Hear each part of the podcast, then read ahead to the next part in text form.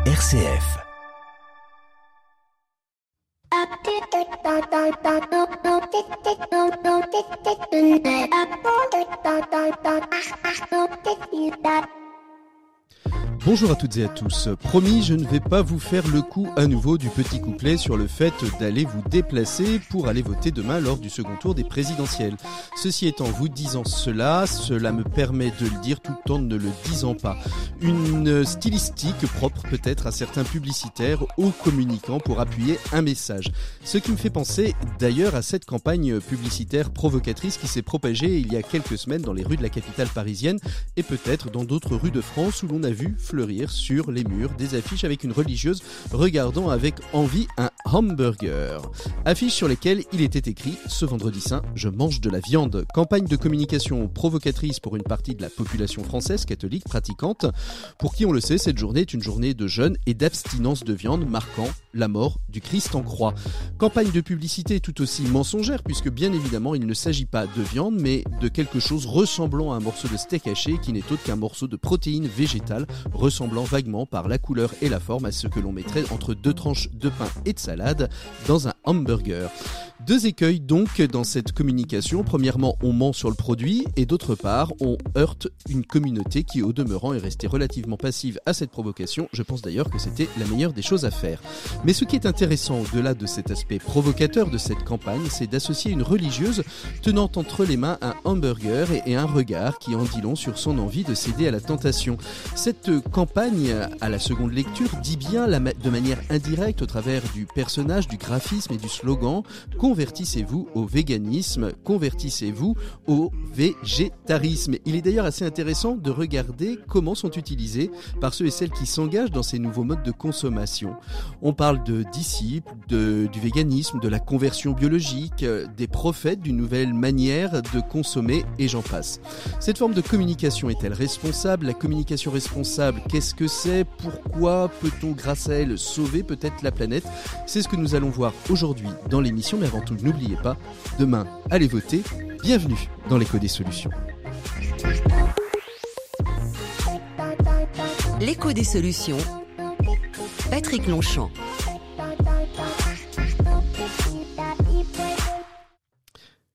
Bonjour à toutes et à tous, très très heureux de vous retrouver dans l'écho des solutions ce samedi midi si vous êtes des fidèles de RCF ou peut-être à un autre moment de la journée ou un autre jour si vous êtes euh, sur d'autres antennes ou si vous nous écoutez régulièrement en podcast. En tout cas, soyez les bienvenus. On va parler de communication responsable cette semaine dans le dossier de l'écho des solutions, un dossier que j'ai souhaité réaliser parce que je vous parle chaque semaine des acteurs, des actrices du changement, mais que serait-il s'ils ne savaient pas bien communiquer et communiquer de manière responsable, qu'est-ce que ça veut dire? Est-ce qu'il y a des outils qui sont plus responsables que d'autres? Est-ce que c'est une manière de communiquer qui nécessite d'être en accord entre euh, les faits et les actes? Euh, C'est ce qu'on va voir avec nos invités. Asael Adari, qui est directeur de l'Institut Occurrence, un institut qui travaille et qui est un observateur euh, du monde de la communication. Et puis Ingrid Berthet, directrice de l'agence B-Side, une agence qui se veut responsable à la fois dans les leviers qu'elle utilise pour son propre développement et, et les leviers qu'elle utilise pour ses clients. On verra ça d'ici quelques instants dans le dossier. On va aussi évoquer euh, avec notre invité éco qu'on va retrouver d'ici quelques petites secondes euh, la question de la communication inclusive pour rester dans, dans le thème du dossier. C'est un baromètre qui a été réalisé en partenariat avec euh, l'EFAP et la société Ipsos et c'est Antenella, l'ODNE qui nous en parlera. Nos 7 minutes pour changer le monde, bien évidemment, évoqueront la question de l'agroforesterie et la biodiversité avec euh, Frédéric de la Gâcherie qui sera notre invité des 7 minutes pour changer le monde. Et puis bien évidemment, comme toutes les semaines, les chroniqueurs que vous attendez tous. Certains sont en vacances, d'autres sont là. Pierre Collignon pour la chronique des entrepreneurs et dirigeants chrétiens, Gabriel Bardinet pour les décodeurs de l'écho et la chronique Ecclésia RH ressources humaines. Mais tout de suite, on commence avec notre invité écho de cette semaine. On parle du baromètre de la communication inclusive avec Antonella, c'est le Deno. L'invité écho, Patrick Longchamp. Et on trouve donc euh, Antonella Cello des Bonjour Antonella. Bonjour. Vous êtes donc euh, directrice de MBA, vous êtes, euh, vous travaillez avec les FAP Lyon et vous venez de faire paraître euh, il y a quelques semaines déjà, mais dans le monde de l'actualité des médias, une semaine c'est déjà beaucoup, ça fait presque un mois maintenant que vous avez publié mm. un baromètre qui est le baromètre, le StatShow 2022, qui est un finalement un, un, un, baromètre qui est fait par des étudiants de l'EFAP. C'est une forme d'exercice que vous leur faites faire euh, sur la manière de sonder et d'expérimenter la notion de, sondage? Oui, tout à fait. En fait, c'est un peu original hein, parce qu'on confie jamais euh, les clés d'une boutique à des étudiants. Et là, les Faplion a décidé depuis l'année dernière de faire un exercice vraiment pertinent parce qu'il y a eu le Covid pour comprendre justement les nouveaux enjeux euh, de, des compétences attendues dans les métiers du marketing, de la communication et de l'événementiel. C'est pour ça qu'on est deux MBA, le communication marketing stratégique que je dirige et celui de Audrey Mazaleras, événementiel, qui permettent à ces étudiants eh bien, de réaliser ce baromètre, de le mettre en musique et de réaliser l'événement autour de ça. Mmh Un baromètre qui avait euh, pour objectif donc de mesurer euh, les nouvelles euh, dans le domaine du marketing et de la communication. Qu'est-ce qu'il en ressort de, de, ce baromètre, Antonella? Alors, c'est la deuxième année euh, que l'on fait ce baromètre, hein, puisque sur la partie effectivement les compétences attendues, c'est la même chose que l'année dernière. Et la tendance très forte, c'est que vraiment les soft skills, life skills, qu'on appelle aujourd'hui même, euh, ressortent très fortes. Le savoir-être, euh, comment je réagis, comment je, je, suis dans le métier parce que les, les, les cartes ont été rebelotées avec le Covid. Mmh. Euh, des cartes ont été rebelotées. Et puis une notion aussi que vous avez euh, un petit peu, c'est la deuxième partie, qui est plus liée à la question de l'inclusion. L'inclusion est, est au cœur euh, de, de, de, de, de l'actualité. Hein. On parle beaucoup dans le domaine de l'éducation, de l'apprentissage ou de l'intégration de, de la langue inclusive, mais l'inclusion dans l'entreprise ne s'arrête pas uniquement à l'écriture inclusive. Qu'est-ce qui ressort de, de, de ce domaine? Il y a encore des progrès en termes de communication. Est-ce que les entreprises s'emparent bien de ce sujet-là pour pouvoir communiquer? Alors, effectivement, les étudiants choisissent un sujet. Déjà, la première originalité, c'est que ce sont les étudiants qui ont choisi la communication inclusive. Ça veut dire que ce sujet, il commence à prendre vraiment conscience dès la, dès la génération qui arrive, et ça, c'est un bel élément. Alors maintenant, si on se confronte aux études et aux résultats du baromètre, on est quand même un petit peu déçu. Mmh. Parce que, effectivement, on s'aperçoit que dans l'intention, elle est là. Tout le monde dit c'est un sujet important, il faut absolument en parler, etc. Mais dans les faits, est-ce qu'on en est vraiment là? Je ne crois pas. Et le baromètre démontre qu'il y a vraiment des paradoxes et des mélanges L'inclusion, quand on en parlait il y a 12 ans, c'était presque un gros mot. Aujourd'hui, c'est un, c'est un mot qui est passé dans le langage, on va dire, courant euh, de toute personne, tout, tout, tout, tout politique, etc. Mais qu'est-ce qu'on y met derrière? C'est ça, c'est qu'est-ce qu'y mettent les entreprises? C'est ça, justement. Est-ce que justement ce mot inclusion, euh, inclusive, communication inclusive, n'est pas passé du gros mot au, au fourre-tout euh, finalement, sans avoir eu son le, temps de, de, de se déployer, de, de se définir? Alors, j'irai pas jusque-là parce que je pense qu'il y a des entreprises vertueuses qui ont bien compris ce qu'était euh, l'inclusion et vraiment que ça couvre l'ensemble des diversités et qu'aujourd'hui, ne pas faire une communication responsable, c'est-à-dire sans avoir de preuves, sans être de bout en bout inclusif, c'est dangereux. Et le, et le baromètre fait quand même ressortir que les, que les deux, voilà, les deux premiers facteurs qui ressortent, c'est égalité des genres, égalité euh, des, des, chances. Alors, égalité des chances, c'est plus vertueux que égalité des, des genres, mais, mais c'est encore des sujets euh, qu'on a depuis longtemps. C'est-à-dire qu'on n'avance pas beaucoup. C'est ça qui est un peu bizarre. Et le baromètre fait aussi ressortir le côté handicap, mais pas vraiment dans tout ce que ça veut dire. Oui, ça nous semble plus efficace, mais est-ce qu'on le met en place euh, Ben, on ne sait pas trop. Mmh vous vous rendez compte? Et ça fait quand même la loi de 2005 sur le handicap, elle date de 2005. Comment les étudiants ont-ils réagi? Est-ce que euh, ont mesuré aussi la capacité euh, à leur jeune génération euh, d'aller travailler dans des entreprises qui se diraient vertueuses et qui prouveraient qu'elles sont vertueuses? Alors ça c'est très intéressant parce que je crois que la tendance de fond c'est justement aujourd'hui la marque employeur d'une entreprise, si elle ne fait pas état avec des preuves d'autre chose que simplement le package rémunération, si elle n'insiste pas sur ce côté accepter la différence, permettre d'évoluer, quelque qui que vous soyez, comme vous comme vous êtes, hein, comme mm-hmm. ce serait l'expression qui serait bonne, eh bien, ça dérange les étudiants. Alors, ils vont peut-être, y aller, puisque moi j'ai quand même des étudiants qui sont déjà sortis, ils vont y aller, mais ils vont très vite dire oh non non c'est pas pour moi. Est-ce qu'elles ne ont pas en conscience? On avait il y a quelques semaines un invité euh, qui nous évoquait la, la grande démission, justement parce que le Covid était venu un petit peu euh, transformer euh, le regard que les collaborateurs, collaboratrices pouvaient avoir sur les entreprises avec un désir davantage de sens.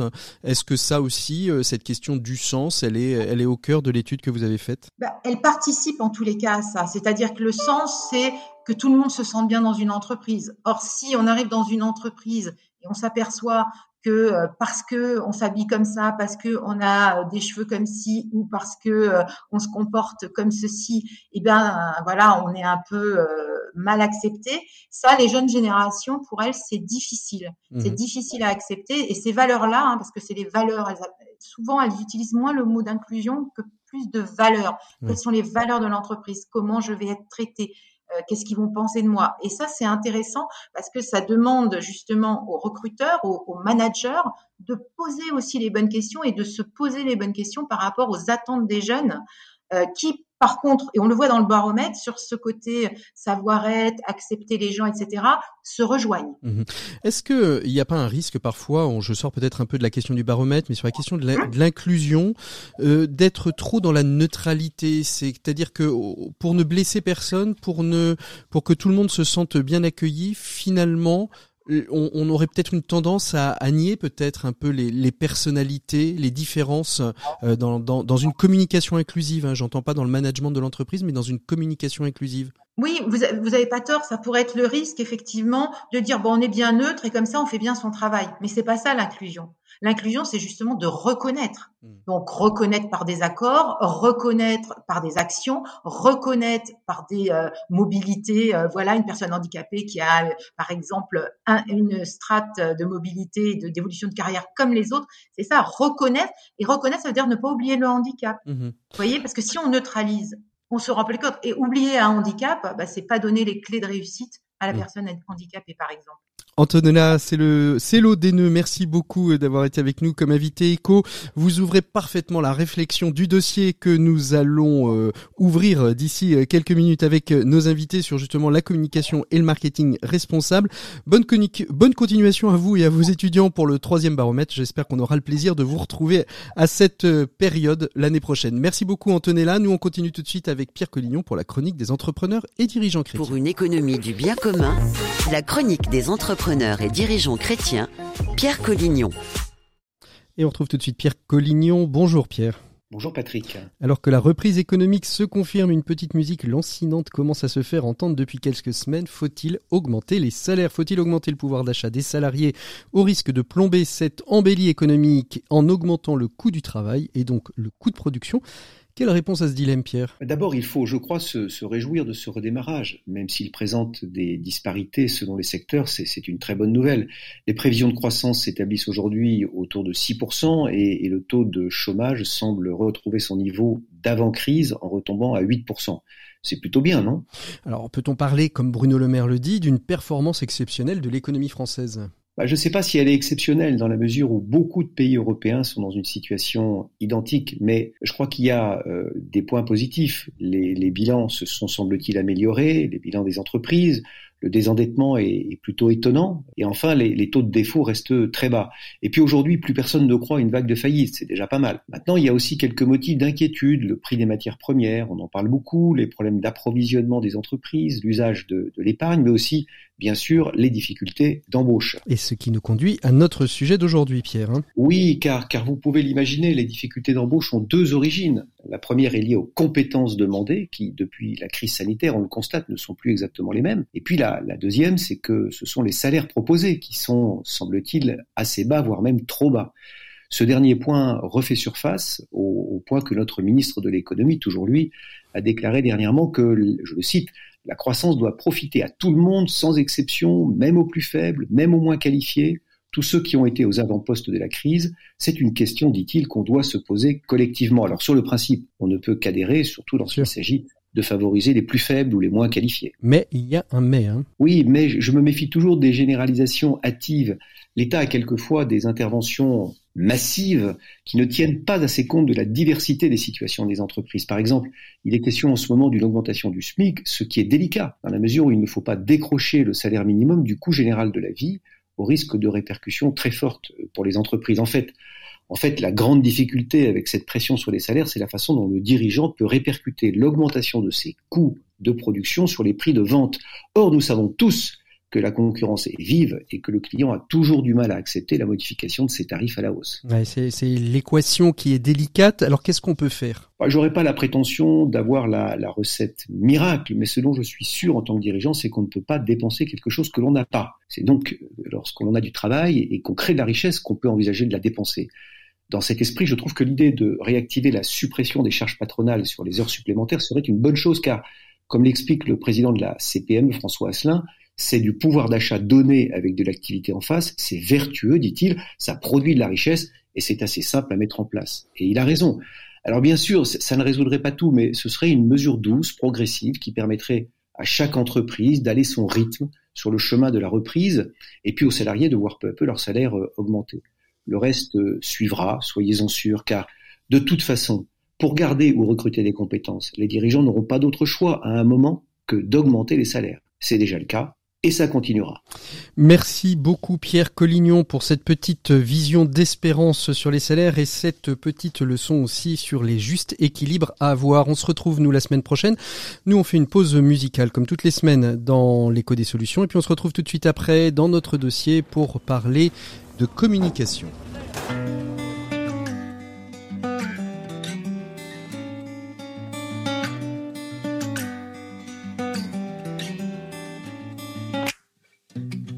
Il est lundi, maudit matin. Ce que je fais ne me plaît pas. C'est décidé d'ici demain. C'est plus moi. Il est parti, l'amour au loin. J'en ai pleuré pendant des siècles. C'est décidé d'ici demain. Je m'arrête. Je fais de la vie mon drapeau. Je vois la vie comme un cadeau. On n'a pas le temps de se lasser. On n'a pas le temps de se tasser. On n'a pas le temps de languir.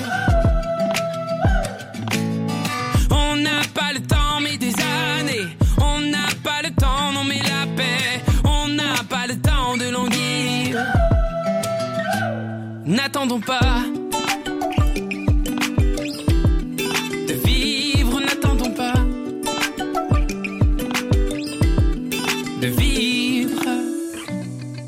Jamais venu l'ami, l'ami qui promettait la lune. Demain je décroche sans lui, Saturne. Il n'est jamais venu le train, le train qui mène au paradis. Demain je mène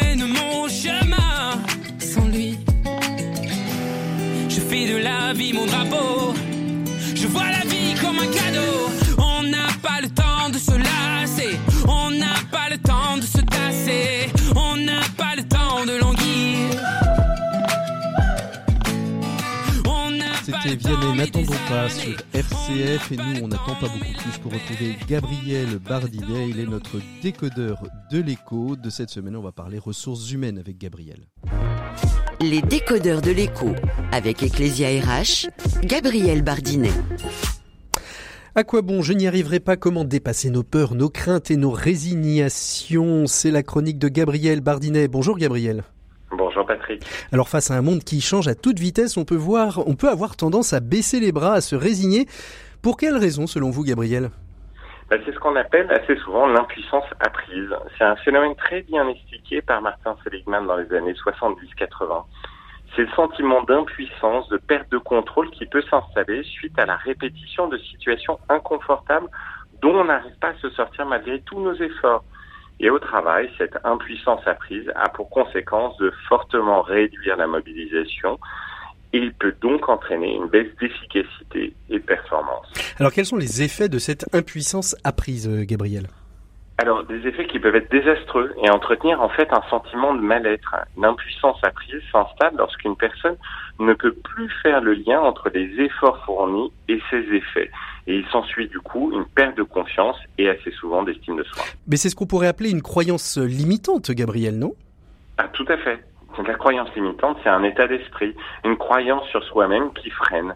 Les croyances limitantes, elles empêchent de saisir de nouvelles opportunités et de vivre de nouvelles expériences. Elles s'expliquent par un certain nombre de facteurs, mais en toutes ont la même origine, la volonté de notre cerveau de nous protéger préventivement d'une douleur éventuelle. Généralement, les croyances limitantes apparaissent dès le plus jeune âge, puis elles évoluent, elles se réinventent tout au long de notre vie. Mhm. Alors comment on peut faire pour euh, pallier à ces, à, ces, euh, à ces croyances limitantes, Gabriel? Bah, déjà commencer par essayer de les identifier, identifier ce qui nous freine, prendre conscience de ce qui nous empêche de nous déployer. Pour sortir de cette prophétie souvent autoréalisatrice, on pense que ça va mal se passer, cela se passe mal, on avait raison de croire que ça allait mal se passer, et on renforce alors notre croyance. Par nos prédispositions, par nos attitudes, nos comportements et nos croyances limitantes, on attire à soi ce que l'on projette. Mieux les connaître, mieux les nommer, c'est pouvoir tout simplement changer l'avenir. Alors, ce n'est pas forcément suffisant. Hein oui, Patrick. La deuxième étape, c'est de chercher à infonder ses croyances, chercher la démonstration contraire. Je suis timide, je ne suis pas capable de parler en public. Non, c'est faux. Vous arrivez à parler devant vos amis, vos proches, vos familles. Vous en êtes donc capable. Ensuite, il faut définir des parades, des stratégies de contournement pour vaincre cette croyance une première fois. La peur du ridicule, restez sur un registre à ce moment-là purement factuel. Peur de bafouiller, apprenez votre texte par cœur. Peur du nom, parlez uniquement pour deux ou trois personnes dans l'assemblée. Et après, Gabriel, comment ne pas retomber dans ces croyances? Parce que c'est facile d'avoir des, détournements, d'en inventer, mais on, on y retombe fatalement, non? Alors on peut y retourner fatalement. Ce qu'il faut faire, c'est entretenir précieusement cette première expérience positive que vous aurez mis en place et en faire une croyance aidante. C'est elle qui vous aidera à sortir, puis petit à petit élargir votre zone de confort. Apprenez à détecter tous ces verrous internes qui se mettent en mouvement. Apprenez à les nommer pour mieux les combattre. Ça vous permettra de porter un regard souvent plus objectif et tout le temps bienveillant sur vous-même et aussi sur le monde qui vous entoure. Merci beaucoup Gabriel. effectivement, on a vraiment peur de ce qu'on ne comprend pas, nous disait Maupassant. On se retrouve dans le mois prochain, Gabriel. D'ici là, portez-vous bien. À très bientôt. Et puis nous, on ouvre tout de suite le dossier de l'écho des solutions avec nos invités. On va parler de marketing et de communication responsable, Gabriel. RCF, l'écho des solutions. Il est donc temps d'ouvrir le dossier de l'écho des solutions, un dossier de l'écho des solutions qui va s'intéresser à la question du marketing et de la communication responsable. Pour m'accompagner dans cet échange, j'ai deux invités qu'on va retrouver à deux moments différents pour des raisons d'agenda des uns et des autres. Tout d'abord, euh, euh Adari, qui est euh, le fondateur du cabinet Occurrence, un cabinet d'études qui travaille fortement sur les questions de communication. Asael Adari, bonjour. Bonjour à vous. Et vous êtes surtout euh, l'auteur de nombreux ouvrages. Le dernier à paraître, c'était c'est communication et marketing responsable euh, qui vient de paraître aux éditions Duno et c'est pour ça que l'on vous reçoit. Mais vous êtes aussi le co-auteur de la Bible de la Bible des communicants, qui est le communicateur et qui est un outil indispensable pour tout bon communicant qui veut bien communiquer. Euh, on va évoquer cette question de la communication et du marketing responsable. Vous venez donc de, faire paraître chez Duno un ouvrage qui lui est consacré à cette question. Euh, expliquez-nous, euh, est-ce à dire que la communication responsable euh, commence à prendre le pas aujourd'hui sur d'autres formes de communication, c'est-à-dire qu'avant, il n'y avait pas de communication responsable comme on l'entend aujourd'hui? C'est une bonne remarque. La, c'est souvent ce qui, est, ce qui est évoqué en disant bah, si aujourd'hui on parle de com responsable, est-ce qu'avant elle était irresponsable?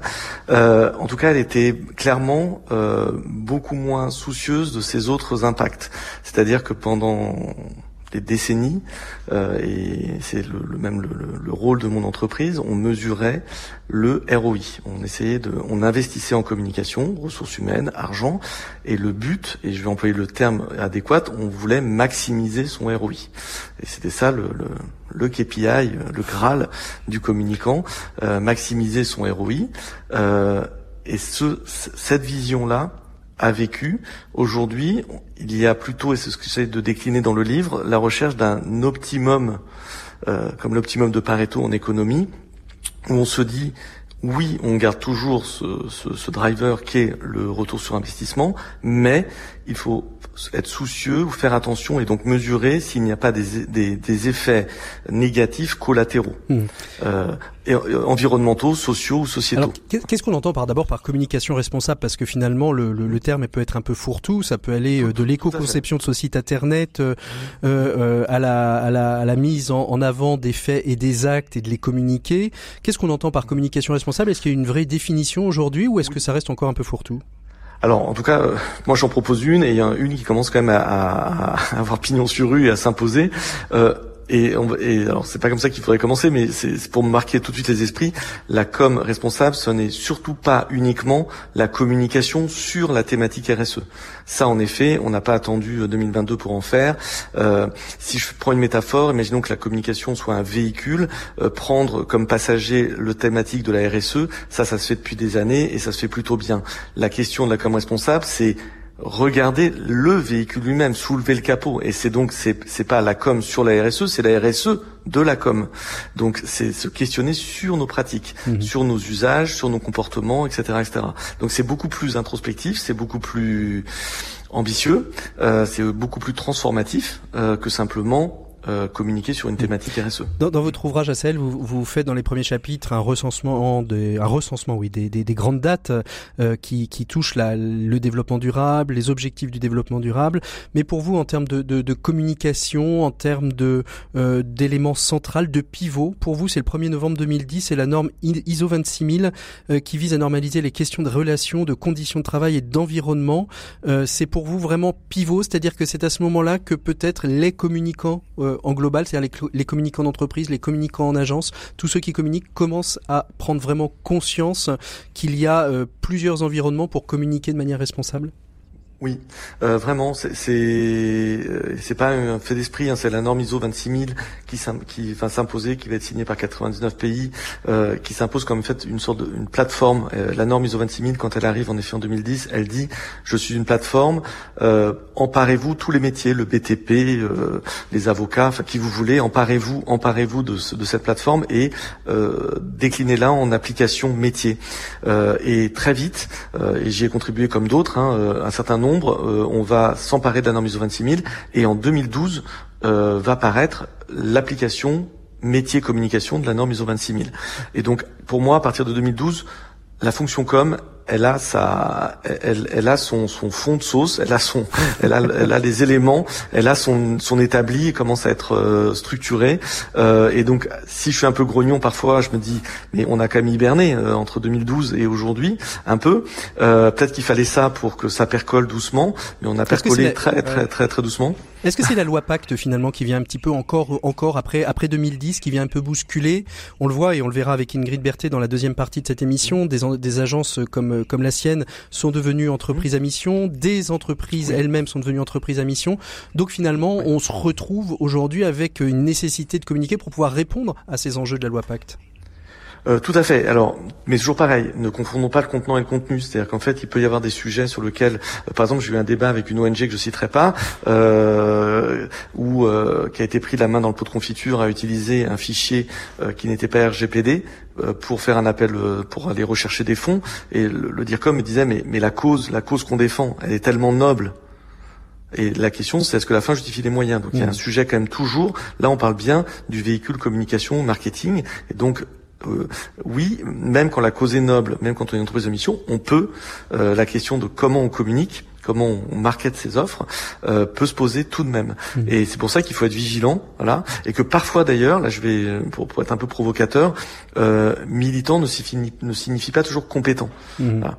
Et il y a un vrai, il y a un vrai enjeu de formation pour le coup sur ce euh, sujet-là. Alors c'est un vrai enjeu de formation. On aurait pu avoir d'ailleurs euh, autour euh, autour de la table Antonella hein, qui est intervenu comme invité éco au tout début pour former justement les jeunes. Il y a un véritable enjeu. L'ouvrage que vous avez écrit, communication marketing responsable, il est ouvert à tous, mais peut-être aussi aux, enseignants, aux étudiants pour commencer peut-être à poser les bases les bases d'un bon fonctionnement qui soit, j'ai envie de dire, éthique et responsable. Si j'hésite à utiliser le mot éthique, mais qui soit responsable? Oui, euh, c'est bah, moi j'enseigne beaucoup. Je passe vraiment beaucoup de temps à, à enseigner, à transmettre. Euh, le, le, communicateur, c'est aussi un livre euh, qui est beaucoup utilisé dans le monde de l'enseignement, mm. et c'est un peu l'esprit que j'ai voulu donner euh, à, à, ce livre. C'est il y a, y a, une dimension. Je dis souvent, il y a, y a le cocktail de ce livre, c'est un peu 25% de militantisme, 25% de vision un peu stratégique. Pourquoi les grands pourquoi, et puis 50% de pratique, c'est-à-dire démontrer surtout que, encore une fois tout est là aujourd'hui, tout est sur la table, les outils, les chartes, les méthodes, et que globalement, ce qui nous sépare euh, de, du, du, fait de délivrer de la comme responsable, c'est quand même un sujet de volonté. Donc, euh, alors par quoi on commence je suis, je suis un chef d'entreprise, j'ai envie de faire de la communication responsable, j'ai pas forcément d'agence, je veux déjà, à défaut de prendre une agence, je veux déjà commencer à, à poser une réflexion. J'ai déjà posé un bout de réflexion RSE, mais sur ma com, pas forcément. Par où je commence? Quelles sont les, les, les bonnes pratiques à mettre, les bons leviers à actionner, à actionner? Bah, en fait, la, la com responsable, euh, toujours pareil, il n'y a rien de, il y a, y a, rien de, de, malsain à ça. C'est une, mm. la com est une fonction support, donc elle s'inscrit dans une cohérence et même une congruence avec la vision stratégique de l'entreprise. Donc, la, la, la com responsable, c'est la déclinaison RSE de l'entreprise pour pour le métier de la, de la communication et du marketing. Donc, déjà, on va on va on va on va essayer de se dire quelle est la contribution de la communication à la politique RSE de l'entreprise. Donc évidemment, si vous n'en avez pas une en haut, c'est plus compliqué parce que ça, ça doit devenir un peu hors sol. Euh, mais c'est comme ça qu'on commence et c'est là où on va commencer à avoir les lignes de force. Peut-être que dans votre entreprise, il y a un enjeu principe, enfin, un enjeu fort sur le climat, donc euh, donc le bilan carbone de l'action de communication. Peut-être que c'est un sujet plutôt aussi de diversité, de, de, de, de donner à voir une, une diversité. Euh, on travaille pour une entreprise qui, qui est très ancrée dans les territoires, donc on va regarder l'impact de la communication sur les territoires. Mais juste pour vous donner une petite aussi un, euh, un petit tips ou un petit truc à faire, par exemple vous êtes une petite entreprise, il peut y avoir aussi un, le fait de commencer par un sous-sujet qui, a, qui est bien circonscrit, qu'on peut délimiter, euh, et qui peut avoir un début, une fin, etc. Et par exemple, je, certains vont trouver ça euh, euh, dérisoire, mais, mais c'est bien de faire une sorte de prototypage sur un petit sujet qu'on mmh. peut ensuite déployer. Et ce petit sujet, parce que ça, il y en a dans toutes les entreprises, des PME, des grands groupes, c'est les goodies, le fameux objet promotionnel. Alors à Prenez ce petit ou, sujet. Ou, ou, à sortir justement parce que ben, justement justement c'est c'est de, de, de, tester la méthode comme responsable sur un sujet dont on sait qu'on va pouvoir avoir un début un milieu et une fin et qu'on va voir le, la démarche de progrès. Donc vous avez des goodies, des bobs, des stylos, des machins, des trucs, etc. etc. Euh, et ben vous allez suivre euh, un processus très simple. Euh, vous allez d'abord mesurer l'existant, faire l'état des lieux. Euh, combien on a de références Ils sont sourcés où Est-ce que c'est éco-produit Est-ce que c'est éco mais pas socio-produit Etc. etc. etc. Vous allez pouvoir optimiser, c'est un peu le triptyque que dit l'ADEME sur le mmh. bilan carbone, hein, mesurer, réduire et compenser le résiduel. Vous allez donc mesurer, vous allez améliorer, et puis ensuite vous, vous allez euh, avoir une solution améliorée à la fin. C'est-à-dire vous allez pouvoir mesurer l'écart, le bénéfice, et c'est là où vous allez vous rendre compte, par exemple, que euh, des mots qui sont durs à entendre en marketing, en communication pour l'instant, c'est un peu des gros mots. Le mot de sobriété, par exemple, c'est mmh. quoi de la com sobre? Parce que voilà, je vous ai parlé de maximisation, puis ensuite j'ai dit bah non, il faut plus maximiser. Donc c'est quoi de la communication sobre? Euh, on pourra en faire une émission entière, je euh, pense d'ailleurs, sur la communication. Voilà, je pense exactement, exactement. Euh, un mot qu'on n'ose pas employer en, aussi en com qui est compliqué, c'est renoncer. Ouais. À quoi vous renoncez? Si c'est pas la maximisation, vous renoncez à quoi? Euh, et c'est des mots, ce n'est pas forcément la réponse, hein, mais il faut se, la, voilà, dans, dans, le, dans, le, cheminement, il faut se les poser. On va, on va arriver un peu au terme de, de, de cet échange pour laisser la parole à Ingrid qui, qui, qui nous rejoint d'ici quelques instants. Euh, il y a beaucoup d'entreprises. Vous mettez, vous mettez au début de cet ouvrage que dans les années 80, euh, 90, même début 2000, euh, il y a encore des freins dans les entreprises à utiliser le mot de communication responsable, de vouloir aller sur ce champ-là. Aujourd'hui, on, c'est quoi le pourcentage d'entreprises qui vraiment ont envie d'aller sur ce terrain-là euh, de la com responsable? Euh, c'est plus plus important que ça ne l'était il y a quelques années ou pas? Oui, encore, Alors oui, euh, là je sens que ouais, là il y a un momentum euh, pour plein de raisons. Euh, il y, a plein de raisons, notamment il y a un bashing social, sociétal, etc. Mais il y a une raison qui fait bouger pas mal les lignes aujourd'hui, c'est l'attractivité de notre métier, de notre secteur. Mhm. les les piou les jeunes, pour les voilà, ils, ont envie. moi je les vois beaucoup, les, les licences 3, etc., etc. ils ont envie d'être du côté des, des solutions et pas des problèmes. Et donc si notre secteur n'est qu'un n'est qu'un euh, je vais employer des mots très très forts, hein, n'est qu'un poison pour la société euh, et n'est pas le remède, euh, on va plus les avoir. On va se mm. paupériser intellectuellement, euh, on n'aura plus les talents, on ne on retiendra plus la rétention des talents. ils vont partir, ils vont aller ailleurs où ils pensent qu'ils ont, un, ils vont pouvoir avoir un impact supérieur. Donc rien que pour ce sujet-là, ça bouge, ça bouge. donc je dirais qu'il y a un tiers des, des structures qui bougent avec la conscience que c'est c'est comme ça qu'il faut faire. Il y en a un tiers qui bouge parce qu'ils pensent qu'en matière de business ou d'attractivité, c'est mieux, mais pas hyper convaincu. Voilà. Il y en a un tiers qui sont euh, et il y a un dernier tiers qui attend, ouais, qui attend la loi. Parce qu'en fait, on est un secteur qui, qui on va se faire réguler, re-réguler, réguler, réguler. réguler. Donc eh ben, c'est passionnant ce que vous dites et ça va me permettre de d'enchaîner euh, avec euh, avec Ingrid Berthet justement. Est-ce que les agences de com pour se réformer attendent une loi ou vont devoir attendre une loi? Merci beaucoup Assel. Je rappelle que vous êtes euh, l'auteur de Communication et marketing responsable, enjeux et pratiques d'un secteur en révolution aux éditions Duno. Merci beaucoup pour pour cet échange très très riche. J'espère qu'on aura l'occasion de de se retrouver en studio pour d'autres sujets de communication. Bonne continuation. Nous on fait une petite virgule et on retrouve tout de suite après Ingrid Berthet. L'écho des solutions, RCF. Voilà, Saïla Dari nous a quitté, Ingrid Berthet nous a rejoint. Bonjour Ingrid. Bonjour. Donc vous êtes co-dirigeante de l'agence B-Side, une agence de communication qui est basée à Nantes, une agence qui fait un travail de fond depuis euh, allez, une bonne dizaine d'années maintenant, euh, de fond à la fois dans le travail d'accompagnement de vos clients, mais aussi dans un travail euh, propre au sein même de votre agence. Depuis peu, vous êtes euh, entreprise à mission. Je ne sais pas d'ailleurs, il y a beaucoup d'agences de communication qui sont devenues entreprises à mission. Vous en avez d'autres dans l'écosystème des, de l'association des entreprises à mission à laquelle vous participez? Alors je ne les ai pas comptés, donc je ne peux pas répondre précisément à la question, mais on est plusieurs on n'est pas majoritaire au sein du milieu de la com en général, mais on est quelques-uns. Alors vous êtes entreprise à mission, on rappelle que c'est une ouverture qui a été faite par la loi Pacte permettant à, des entreprises de définir, au-delà de leur euh, simple raison d'être, de définir une mission pour la société et pour la société au sens large du terme. Euh, cette question, on va commencer par le, début. Vous avez euh, racheté avec votre associé Marion Andro, vous avez racheté une, une agence de communication qui s'appelait à l'époque Alphacom, qui est devenu B-Side désormais. Elle était, cette question de la RSE, cette question d'impact sur le monde et sur la société était déjà présente ou c'était vraiment votre volonté stratégique à vous et Marion à l'époque de dire euh, on va créer ou on va monter une agence de communication mais avec mais qui sera empreinte de nos valeurs en plus euh, des valeurs des clients euh, qui sont nos qui sont nos partenaires?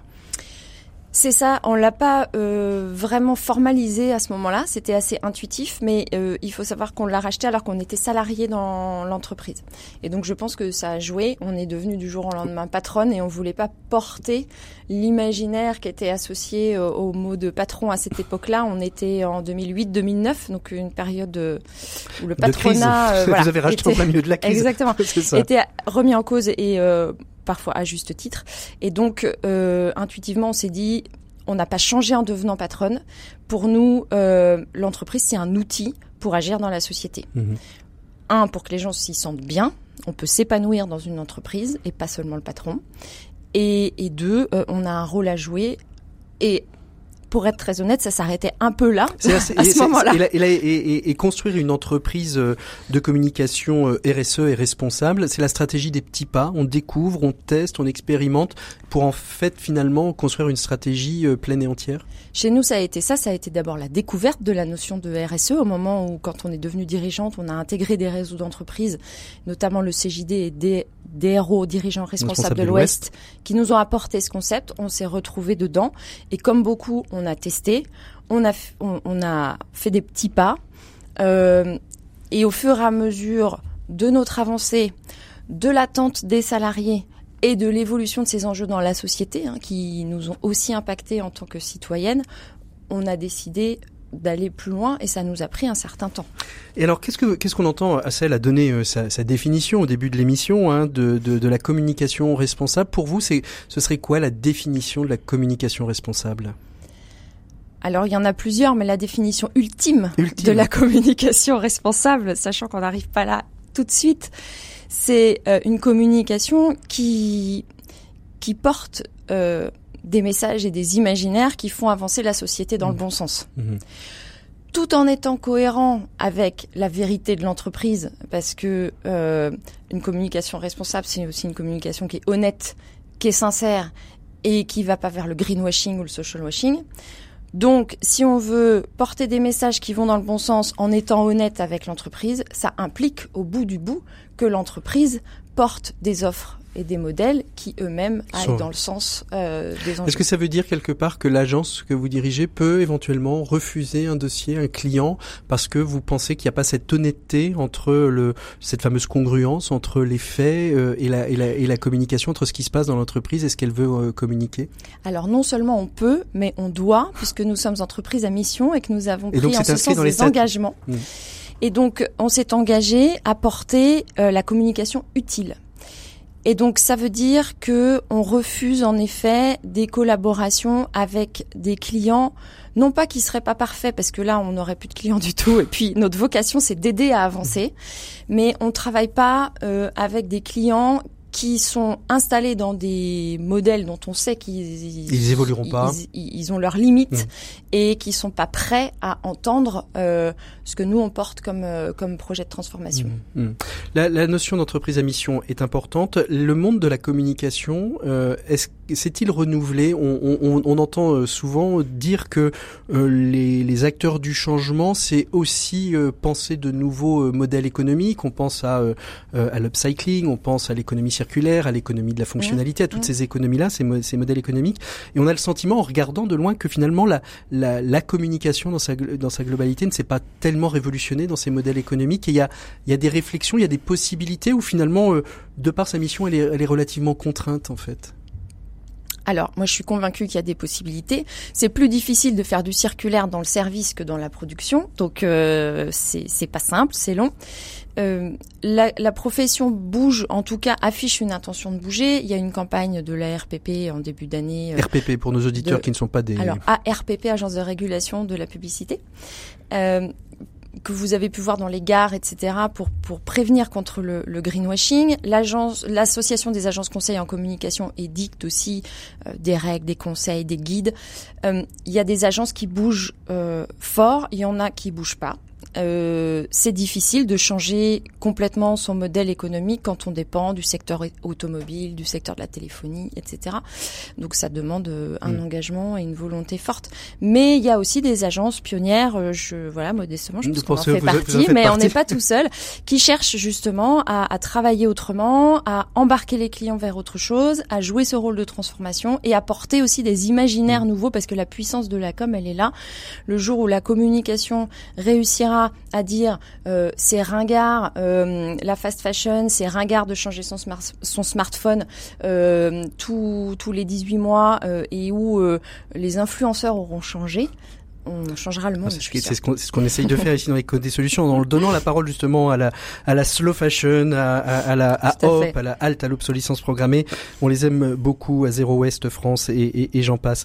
Euh, Est-ce que vous avez le sentiment, Asael nous disait que en effet on était dans un moment, euh, un momentum où en effet euh, la communication responsable devenait, euh, je pas envie de dire bankable, mais que les entreprises s'en emparaient davantage. Il y a toujours cette limite en effet qu'est le, qu le greenwashing qu'il faut éviter. Il me dit c'est un tiers un tiers, il y a un tiers qui attend la loi, il y a un tiers qui se dit que pour le business, il faudrait quand même y aller, et il y a un tiers de, un tiers de convaincus. Vous, en tant que directrice d'agence, vous, vous avez ces, ces mêmes, ces mêmes ressentis? Oui, alors c'est sûr que ça devient bankable. Euh, il y a beaucoup d'agences qui se positionnent sur ces sujets-là. Et, quand quelque chose devient bankable, c'est là qu'il faut être vigilant pour voir si c'est euh, si on suit la tendance ou s'il y a du fond. Et, et, et, la vraie communication responsable, euh, euh, c'est compliqué. Donc il peut y avoir du greenwashing au sein même des agences de communication, des, des qui ben se disent responsables mais qui finalement le sont mais certainement. Mais il y, en a dans la pub quand on voit euh, les pubs pour les SUV électriques euh, et qu'on raconte que ça va sauver l'environnement, j'exagère. euh, ben oui, on ben n'est pas, on n'est pas, au bon endroit. On n'est pas, on n'est pas au bon endroit. Quels sont, euh, quels sont les, les leviers qu'il faut encore actionner euh, pour euh, pour les entreprises, pour les agences de com, pour arriver à quelque chose qui puisse être acceptable? On, on, le sait, hein, il y, a, y, a, y, a, quelques métiers comme ça qui sont assez facilement décriés hein, par le par le grand public. Alors vous avez les journalistes qui sont tous des pourris, bien évidemment, tout le monde le sait. Les agences de com sont souvent pointées du doigt. Vous venez de le dire pour la com, pour les SUV mais on voit euh, un certain nombre en effet de publicités où, où on sort le durable. Enfin, je pense que dans une mmh. page publicitaire à la télévision, on a du durable à peu près euh, une pub sur deux, mmh. si ce n'est pas euh, trois pubs sur quatre ou cinq. Mmh. Oui, et il y a un vrai risque de décrédibiliser le durable. Et, et, et ça, c'est la responsabilité aussi des acteurs de communication. Euh, les entreprises ont envie de s'inscrire dans cette tendance durable parce qu'elles ont compris que c'est une attente sociétale aujourd'hui, une attente des consommateurs, donc elles ont envie de communiquer là-dessus. Et le rôle des agences de communication, c'est de mettre le doigt justement sur le risque euh, de ne pas être cohérent mm. entre le message et le fond. Et, et, on a un rôle de pédagogie qui aujourd'hui est entendu par certains. Nous, certains clients nous choisissent pour ça, c'est-à-dire pas seulement pour notre expertise comme, mais mm. pour notre capacité à apporter un regard plus pointu sur ce qu'ils peuvent faire, pas faire et à les pousser à se transformer. Mais, euh, mais on n'est pas encore assez à faire ça. Alors, ça, il nous disait pour commencer, on commence par quelque chose qui soit mesurable, quantifiable, qui, mm. qui a un début, une fin. Il, nous disait les goodies. Euh, commencez, vous, quel serait votre conseil pour bien commencer euh, en, en communication responsable? Si vous aviez un chef d'entreprise devant vous, et je suis sûr qu'il y en a qui nous écoutent. Alors je pense que ça, ça, ça rejoint euh, ce qu'il a dit et nous ce qu'on porte comme message euh, auprès de nos clients, c'est la question déjà de l'utilité de l'action de communication. Une action de communication mal pensée et donc qui n'atteindra pas son objectif, mmh. aussi éco-conçue soit-elle, elle a un impact qu'on aurait pu éviter. Mmh. Voilà. Éviter ou limiter bah, qu'on aurait pu éviter. Une action qui est mal pensée et qui hmm. donc à la fin ne sert pas son objectif, on aurait pu ne pas la mener. Donc en fait, la première euh, démarche à avoir, c'est de redevenir des pros de la com en se posant la question de l'objectif et des cibles. En 30 secondes, votre levier pour arriver vers une com responsable, votre espérance, pardon, pour euh, arriver vers une communication responsable alors là, c'est compliqué en 30 secondes. C'est toujours, c'est toujours, c'est toujours la question un peu compliquée.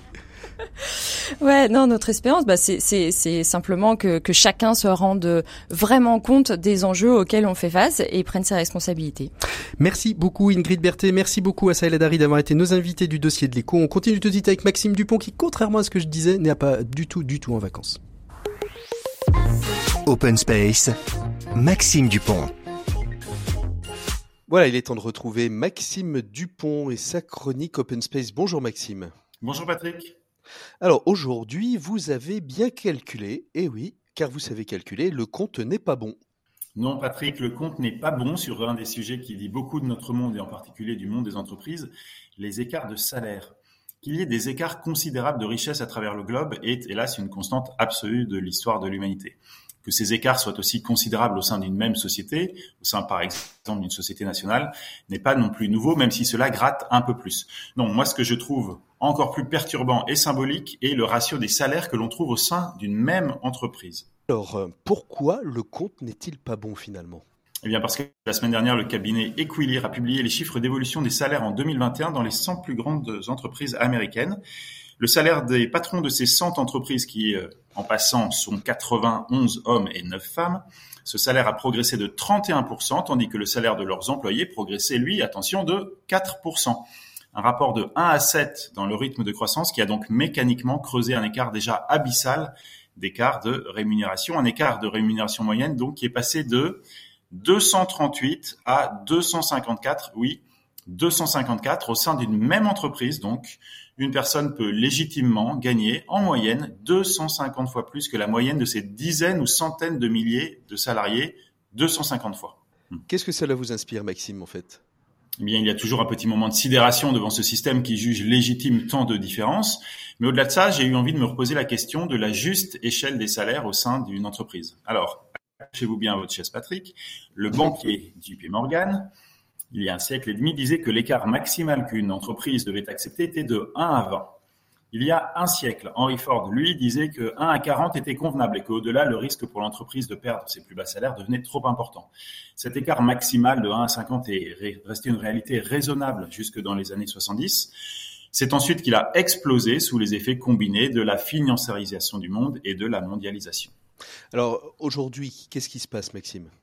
Aujourd'hui, ce rapport est donc grimpé à plusieurs centaines au sein d'une même entreprise, plusieurs centaines. La situation est bien sûr plus grave aux États-Unis qu'en France, plus critique dans les entreprises privées que publiques, mais le monde occidental dans son ensemble et la civilisation en particulier, qui est pourtant la plus ambitieuse en, en matière de contrat social collectif, n'échappe pas du tout à cette réalité qui est que nous acceptons collectivement qu'une vie d'homme, de femme vaille dans ce système des centaines de fois moins que celle d'un autre ou d'une autre. Et en conclusion, Maxime, qu'est-ce qu'on peut dire finalement? Bah pas grand-chose. Je suis comme vous complètement démuni. Alors euh, j'essaye de me rassurer un petit peu. Je regarde avec tendresse la votation suisse qui avait proposé en 2013 que le salaire le plus élevé ne puisse être plus de 12 fois supérieur au salaire le plus bas dans une même entreprise. Votation qui à l'époque avait été refusée par les citoyens à 65%.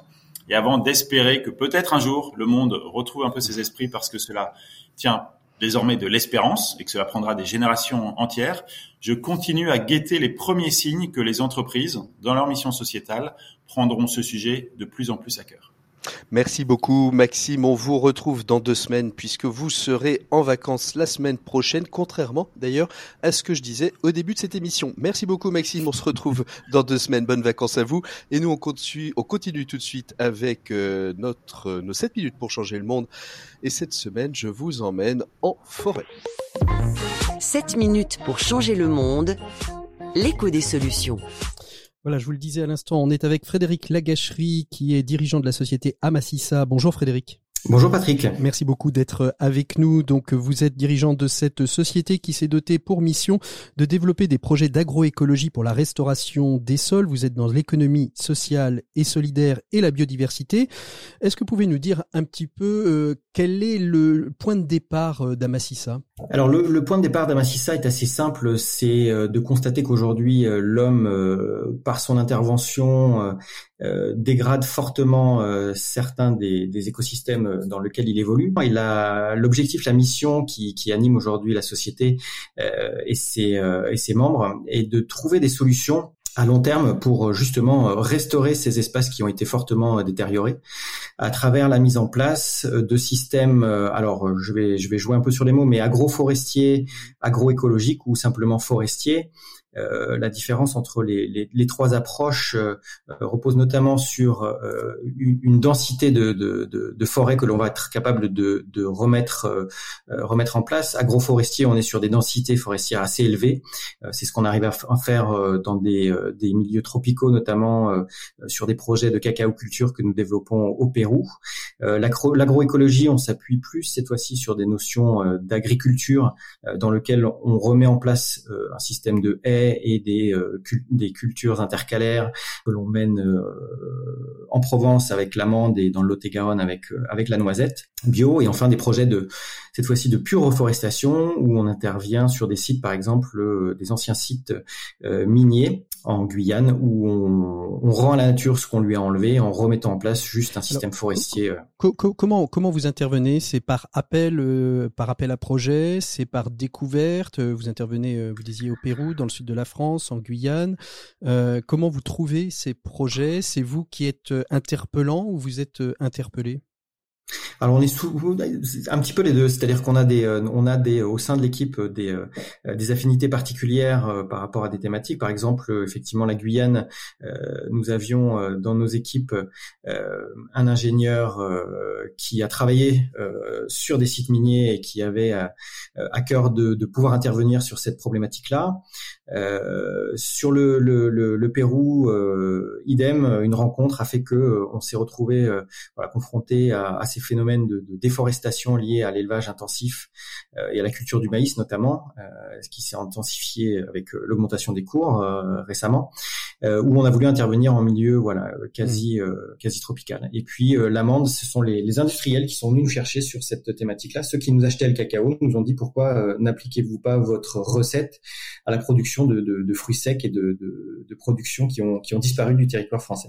Une de vos, une de vos priorités, une de vos missions, c'est aussi de développer de nouvelles filières. Ça veut dire quoi? Ça veut dire qu'on peut innover dans, dans, dans, ce domaine-là? On, on, a le sentiment parfois que l'agriculture, on a un petit peu déjà tout découvert. Il y a l'innovation possible. Récréer une nouvelle filière, ça veut dire quoi?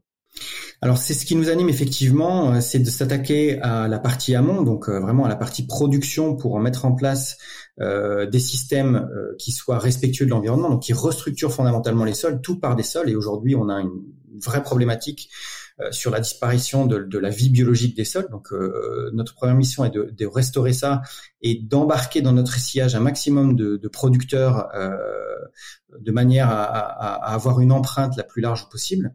Euh, mais il faut que ces bénéfices se retrouvent, euh, jusque dans l'assiette du consommateur. Et pour ça, il faut travailler avec un certain nombre d'intermédiaires pour que la filière entière devienne vertueuse. Donc, on, on, a, on a à fort de travailler avec des gens qui partagent nos valeurs et, notre vision tout au long de, cette chaîne de valeur, donc que ça soit sur la partie production, la partie logistique et la partie transformation jusqu'au jusqu'au au, client final. Et, quelle est la part d'innovation alors qu'on peut trouver aujourd'hui? Alors, la part d'innovation sur la partie purement agricole, en fait, repose sur euh, l'étude de tout un tas de savoir-faire qui existent, mais qui sont très morcelés. Vous avez euh, des ingénieurs euh, pour tout un tas de choses, mais qui sont très spécialisés dans leur partie. Et notre savoir-faire et notre innovation consiste à remettre tout ça en musique dans le contexte, voilà, d'une culture particulière, d'un pays, d'un climat particulier, d'un territoire également, à mobiliser les différents acteurs de ces territoires pour remettre en place aussi des solutions qui reposent sur l'économie circulaire, c'est-à-dire que lorsque vous avez euh, un rat près de chez vous, vous avez à disposition euh, de la paille et, euh, du crottin de cheval qui va vous servir à commencer à, faire vos propres vos propres composts. Et puis, on utilise également des solutions assez innovantes dans le contexte de l'irrigation, en travaillant avec du goutte à goutte, des outils de pilotage qui sont adaptés aux, aux, besoins comment en irrigation des sols. On travaille aussi avec euh, des ingénieurs qui travaillent cette fois-ci sur l'érosion, euh, le keyline qui est une, une, technique qui est utilisée aujourd'hui pour suivre les courbes de niveau euh, pour implanter un verger. Voilà, donc ce sont toutes ces, ces techniques anciennes d'ailleurs ou nouvelles que l'on récupère et que l'on met en musique au sein de nos, nos projets. Euh, Est-ce que vous avez le sentiment que c'est, alors c'est peut-être un sentiment un peu court, hein, il, faudra, il va falloir le vérifier dans, dans les années qui viennent, mais que votre travail est peut-être un peu plus facilité dans l'esprit et dans le grand public euh, et auprès, euh, j'ai envie de dire, des instances politiques et institutionnelles. Euh, la crise à laquelle on a été confronté à titre individuel et à titre de société aujourd'hui nous a permis nous a permis pardon d'ouvrir les yeux sur sur certaines limites de nos modèles de, consommation et notamment de production en matière agricole. Euh, alors on était convaincus avant de notre côté, donc ça n'a fait que renforcer ces convictions auprès euh, du grand public et euh, certainement des, des, autorités publiques. L'idée étant aujourd'hui de favoriser et de faciliter en fait la mise en place de ces circuits courts, de ces économies circulaires, en permettant à des euh, différents intervenants au sein d'un même territoire de, de, travailler ensemble pour trouver euh, des solutions alternatives à la consommation euh, d'engrais qui viennent d'on ne sait où. en fait, on a toutes les réponses en général autour de, de, de autour de chez nous et l'idée aujourd'hui, c'est de fédérer toutes ces bonnes volontés pour les réintégrer dans le cadre d'une production durable alimentaire. Allez, dernière question, on est au mois de janvier. Quel est votre souhait votre pour 2022 ou la bonne résolution que vous souhaiteriez prendre ou que nous prenions? Alors euh, pour pour euh, pour ce qui est d'Amassissa, euh, les, bonnes résolutions de 2022 sont d'accélérer le rythme de lancement des projets parce que je pense qu'on a, comme vous le, le, mentionniez aujourd'hui, un, environnement qui est assez favorable à la mise en place de ces projets durables en matière de, de reforestation, en matière d'environnement. Donc je pense qu'on va nous aller le, plus vite possible, le plus loin possible. Et, et à titre individuel, bah, j'espère que on va voilà, on va réussir à sortir la tête de cette euh, de cette situation, de cette crise, et qu'on va retourner vers des choses un peu plus un peu plus simples et un peu plus durables. Merci beaucoup Frédéric Lagâcherie d'avoir été notre invité de ces 7 minutes pour changer le monde. Pour nous, il est temps de nous quitter puisque bien évidemment on arrive au terme de cette émission. On se retrouve euh, la semaine prochaine, euh, même jour, même heure. D'ici là, portez-vous toutes et tout sera très bien. On, vous pouvez nous retrouver en podcast sur toutes les plateformes qui existent et sur rcf.fr bien évidemment. Je vous souhaite à toutes et à tous un très très très bon week-end. À très au revoir.